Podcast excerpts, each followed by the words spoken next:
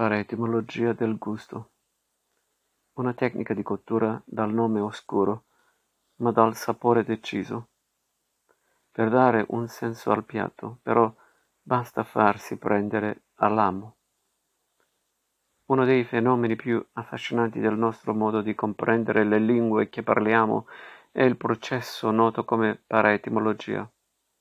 Se l'etimologia è lo studio del significato antico e originario delle parole, la paraetimologia è, molto semplicemente, un'etimologia immaginaria e si verifica quando ci convinciamo, sbagliando, che una parola derivi da un'altra.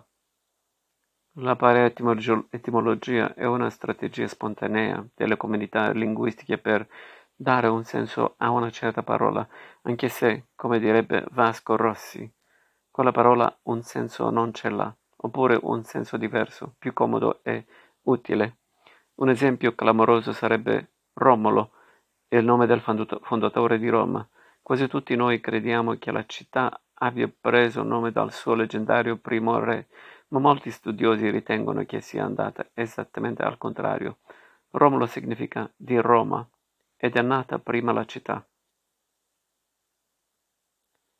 Ora, c'è una tecnica di cottura e di conservazione presente in tutto il Mediterraneo, con nomi diversi a seconda dei luoghi, ma che hanno chiaramente la stessa origine. Le scapecchie, o la scapece, consiste nel friggere o arrostire una cosa e poi intingerla per ore in aceto e cipolle caldi. Esiste in tutta la Spagna, in parte della Francia, in Portogallo e variamente in Italia, ovviamente a Napoli, con le zucchine, ma anche in Puglia, in Liguria, Scapecchio, Scapeccio, e pur senza il nome a Venezia, con le sarde in Saor. L'etimologia pare risalire al nono secolo della nostra era, con un piatto di carne arabo chiamato Ischebech. Non è tuttavia chiaro da dove venga il termine arabo, almeno non a me. Nei libri di cucina, invece, si favoleggia da anni che la parola abbia origine nella cucina di Roma antica, nello specifico nella figura dell'autore del più grande ricettario latino che ci sia pervenuto, e cioè Apicio.